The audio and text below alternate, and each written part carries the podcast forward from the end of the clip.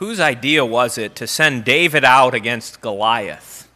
Whosever idea it was, it seemed like a terrible one, didn't it? Here's this little boy. He's but a youth in the eyes of Goliath. Oh, he's handsome. But what does handsomeness have to do with fighting? He has ruddy skin. That means he's kind of reddish. But that just means he'll blend in with his own blood when Goliath gets done with him, right? It seemed like a terrible idea to everyone. David's brother tried to tell him, David, why don't you go home? We heard about David's brothers last week, his older brothers, remember? The oldest one was a man named Eliab. And Eliab saw David there on that day at the battlefield, and he thought he could read David's mind. He thought David was presumptuous. That is, he wanted glory for himself. He thought that David, you know, was like a little kid who had heard too many stories about war, and now he wanted to see it for himself. He thought it would be cool. And Eliab said to David, Why don't you just go home? This is not fun stuff. This is not the stuff for little boys. See that guy over there? He's going to kill you if you go out there. Eliab was right. David was looking for a fight. He was wrong about David being presumptuous or about David wanting the glory for himself, but Eliab was right. David was itching to not just see a fight, he wanted to be part of it. We don't know this story too well, do we? Maybe you remember the story of David and Goliath. We, we at least know the part where the stone comes into his forehead, right? We know the climax of the story, but let me remind you a little bit about the setup, the build-up to that point. For 40 long days, Goliath would come out, and there would be a little bit of a liturgy every morning and every evening. Goliath would come out and he would shout to the armies of Israel, Who wants to fight? And it was a bad liturgy because the people, you know, when the call goes out, there's supposed to be a response. The word of the Lord, thanks be to God. Thus says the Lord, Amen. But when Goliath called out, Who wants to fight? everybody in Israel said, Nobody wanted to fight Goliath. For 40 days, they repeated that over and over again. And for 40 days, that giant of a man, Goliath, would come forward covered in scales of armor like an enormous snake. And he would taunt God's people until David came along. Finally, a champion arose that day in Israel to battle the giant Philistine. And you can say Philistine, by the way, like I did. It's potato, potato, okay? The Philistine, the Philistine, whose armor alone weighed, get this, 125 pounds. Now, I've carried 125 pounds, but I don't carry it too far. Goliath wore 125 pounds like a feather. His head was helmeted in bronze. His javelin was back between his shoulders, and the shaft of his spear, scripture says, was like a weaver's beam, which you all know what that means, don't you? It means it was big. it was big. He had a great big spear. It was so big that the spearhead, scripture tells us how much it weighs. It weighed 15 pounds. Now, some of you are thinking, I can read your mind. That's not that big, Pastor. I can pick up 15 pounds. True you can pick up 15 pounds. But imagine having 15 pounds on the edge of a spear, a great long piece of wood. The physics, the physics wouldn't quite work out. You'd be holding it like you'd be useless in battle. But Goliath, he picked that thing up like a toothpick. It all looked like a terrible idea to send David out against such a formidable foe. But there's David, itching for the fight. David arose that day, the youngest of his father's eight sons, the least of them all. He was the shepherd boy, right? We heard about him last week. No one even bothered to invite him to the feast because what good is he? Oh, sure, he's handsome and he's ruddy, and scripture said he had beautiful eyes, but those things don't win fights. And yet, poor Goliath stood no chance, did he? Poor Goliath stood no chance against this tiny little champion of Israel because David David didn't come clothed in spear and sword, but David came clothed with the Lord. David came as the Lord's anointed one, which is another way of saying he was the Lord's Christ. Little c Christ, right? He's not the capital C Christ, but he is a prefigurement of Jesus. What did we hear last week in the text? When Samuel poured oil on the head of David, anointing him, then it was that the Spirit of the Lord rushed on David from that day forward. What we see this week is that when the Spirit of the Lord rushes on you, apparently you develop an urge to fight. That's what happened to David. And in the gospel reading, that's what Jesus is doing. Now, it's easier to see with David than it is with Jesus, but let me remind you Jesus goes out into the wilderness looking for the fight.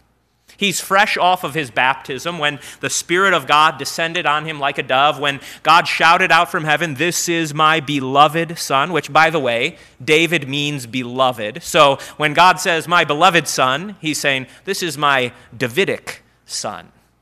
Well, that same Spirit that led David out to fight Goliath takes Jesus out on purpose to confront the devil. He didn't get lost in the wilderness, he didn't take a right when he should have taken a left. He went out there to be tempted and to overcome those temptations. See, the Spirit makes you want to fight. It makes you want to fight, though, a particular enemy, not just anyone everywhere all the time, but the Spirit makes you want to fight God's enemies. I tell you again today what I told you last year Lent is for fighters. And do you not know, we might paraphrase Scripture, that all of you who have been baptized into Christ have been drafted into his army? Y'all are his host, his army. When we say that he is the Lord God of Sabaoth, that's the Hebrew word for armies. And you are part of his army. But we'll come to you and to your part in the fight in good time. First, I want to spend a little more time with little David. Eliab, his brother, thought it was all a huge mistake. And I would wager that Eliab wasn't the only one who saw what was about to happen and thought, this is going to be a bloodbath. This is going to be terrible. This is going to be awful. This is going to be carnage. David's a dead man, they all thought. But how is it that David got it into his mind that he should go and fight Goliath? That's the question I want you to think about this morning. What happened in David's own soul that he thought that he thought that he could actually take on Goliath? I think it's because he sang. Let me repeat that because I'm not sure that what I said is so ob- obvious to us. This is what happens when you sing the Lord's songs. See, David went out into battle because he had been trained for it. Between last week's story of him being anointed as the king and this week's story of him fighting the people's battle, there is this strange interlude where we hear about David and King Saul. David came into King Saul's service, and it says that he was his armor bearer, which you would expect to mean that you carry the king's armor. But if you read the story at the end of 1 Samuel 16, you'd find, you'd find that David's job was to play a harp, or as scripture puts it, a lyre. See, what would happen is that Saul would have an evil spirit. He had departed from the Lord, and so the Lord had departed from him. And when that happens, you open yourself up to all kinds of terrible things. And so these evil spirits would come on Saul, and he would have David play the harp to chase away the spirits. The Spirit rushed, anointed Christ, little David, found in that time his training for when he would fight Goliath. God put him right where all future fighters belonged, in the armor bearing service of Saul, to play, of all things, a harp. What has harp playing and lyre playing and music making to do with fighting? Those two things don't go together in our minds, especially a harp. When I think of a harp, I think of like, um, you know, like an orchestra, and there's the harp music starts being played, and everybody relaxes. It's all very peaceful, isn't it? A harp is quiet and calming. So, how could that train David to fight? Well, it all depends on what you sing, doesn't it? What would King David have played back then? There was no music library for him to pull from. He couldn't consult the works of Beethoven and Handel and Bach and all those guys whose names we kind of know, but I couldn't tell you what the difference was between them. There was no great classical era composers for David to consult. The lyre that he had was probably not even all that capable of producing a very wide range of sounds. So, what would he have played for Saul? Well, it turns out that there were a few chart toppers in old Israel, even though there was no radio. And the lyrics to the songs of Israel are recorded for you in the pages of Holy Scripture, even as they were for David. Now, David, of course, would add to those with his psalms. But at this point in his life, he had to play the old songs. If you look through the pages of Scripture, you find you find that there were in fact songs that were there at David's disposal that he could sing for saints for Saul.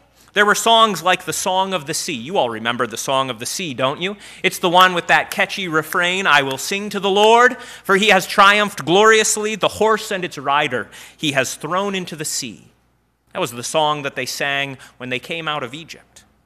But there were other songs too. If Saul got tired of that one, David could turn a few pages in Scripture to the book of Deuteronomy. At the end of Deuteronomy, there is the Song of Moses, and it has this incredible final verse that all the kids in Israel used to love to sing. Rejoice with him, O you heavens. Bow down to him, all you gods, for he avenges the blood of his children and takes vengeance on his adversaries. A good one, isn't it? He repays those who hate him and cleanses the people's land. You start to see how those songs prepared David to fight. Last but not least, the third song that was available for David to sing is called the Song of Deborah. Deborah is one of those in the book of Judges who saved the people of Israel. And at the end of a battle, she has written down for us a song of victory over a Canaanite commander named Sisera. This was a song that all the girls in Israel liked to sing because Sisera, you may remember the story, was not defeated by the hand of some great warrior, but he was put down at the hand of a woman named Jael. Remember how it was? He was running away from the battle, and she said, Oh, come into my tent. Here, drink some nice warm milk. Yes, lay your head right down here. Go to sleep, king. And then she took a tent peg through the temple. And the song it's a good story. The song that Deborah sang goes like this this is everyone's favorite verse. She sent her hand to the tent peg and her right hand to the workman's mallet. She struck Sisera. They could have made a TikTok out of this. She crushed his head. She shattered and pierced his temple. Between her feet he sank. He fell. He lay still. Between her feet he sank. He fell. Where he sank, there he fell, dead. Now just suppose you sing those songs. Suppose that's the kind of thing that you're humming as you whistle while you work. Don't you think that if you had a song like that in your soul, in your heart, then you might just get the idea hey, we should fight against that Goliath guy. Hey, you know that guy over there who's blaspheming the Lord? I think we could take him. Sisera, he fell under Jael. And remember how God saved us at the Red Sea? And what was that thing we used to sing in the Song of Moses? Maybe, maybe it's all true. What does singing have to do with fighting? Well, it all depends on what you sing. The songs that we sing are not simply amusement, they are just the opposite of amusement. The songs that we sing here are here for your musement. These great songs were David's spirit inspired muse, and by singing them, you, just like David, are made ready for your own battle. Not against Egyptians at the sea, not against Sisera, not against some giant Philistine named Goliath, but in whatever place God has called you, you have a battle to fight. And you have a song you have a muse. The Holy Spirit has put these words for you to sing so that they would be in your heart. Now, we like those amusing songs, and I'm happy to admit there's a time and a place for such songs. I keep hearing people talk about this woman named Taylor Swift. Maybe you saw her on TV last week. I remember Taylor Swift singing Shake It Off. That's how old I am, okay? There's a time and a place for those songs. But you must learn even better than the chart toppers the song that the Spirit sings. He is your muse. And the theme of all of his songs is about the greater David, Christ Jesus your Lord. You see the hymnal there in front of you? Do you know what that book is? it is the training book for God's army. Do you know the songs that we sing week after week in the liturgy? The songs that Christians have been singing for nearly two millennia now. Do you know what those songs are? They are training you for battle. All of those Kyries, all of those Sanctuses, all of those Agnus Deis, those are the songs that prepare your hands for war. And how about the Psalms? Do you know those Psalms that the Spirit wrote through David's hand? They are the songs against which Goliath sinks down. They are the songs that make Satan plug his ears and tuck his tail and run from you. So learn them, memorize them, and by all means, sing them. Now, some of you will say, but Pastor, I'm not a good singer. That's okay, because guess what? In the Lutheran Church, we believe that we don't earn our salvation. Do you realize that? We are saved by faith. And we sing then in faith. So if you think, well, I shouldn't sing because I'm not a good singer, don't worry. Take it on faith that it sounds good to God and just belt it out. And you know what you'll find? You'll find that after a little while, you actually start to, hey, a mighty fort. I think I know that one. I can sing that one, even with a little bit of volume. As you do it, as you do it, we are not just filling the time.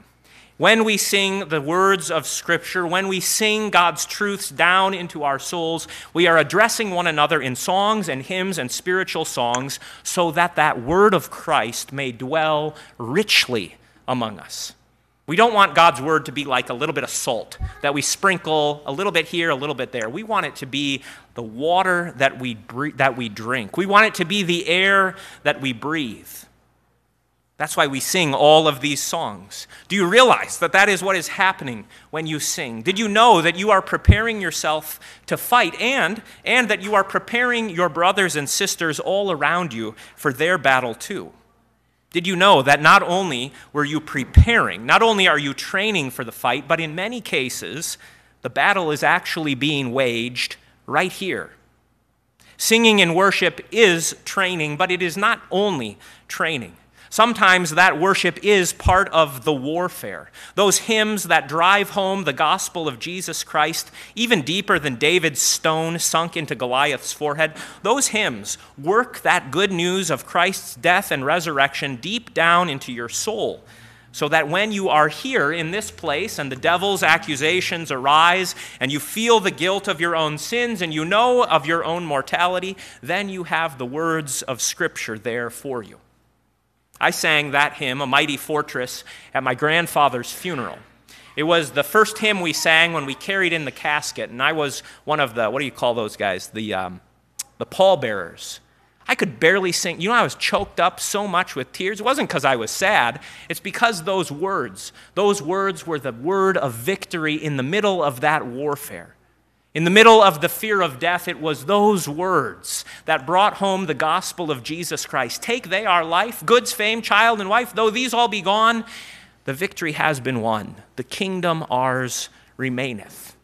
I could tell you story after story. Last week, I was up here giving everyone communion, right? And I'm just caught up. The body of Christ, the body of Christ. The bo- but then I hear these words Amazing grace, how sweet the sound that saved a wretch like me. I once was lost, but now I'm found, was blind, but now I see. Do you think that that doesn't affect the people who are up here at the rail when they hear that behind them and they receive Christ in front of them? All of this, all of this is part of our warfare. David was ready for that battle because he sang. And out there for 40 days in the wild, Jesus surely had psalms on his lips. Armed with God's word and the Spirit's songs, he was ready for whatever, for whatever the devil brought to him. You heard, didn't you, how Jesus took down Satan? It was simple. It is written. Who needs slings and arrows when you know that glad refrain? It is written. Isn't it great that Jesus doesn't launch into some kind of really difficult to follow, convoluted interpretation of God's word that makes you scratch your head and say, well, maybe if I knew Hebrew, this would make sense? No, he just says, um, you should not put the Lord your God to the test. I won't bow down to you, Satan. You should worship the Lord your God.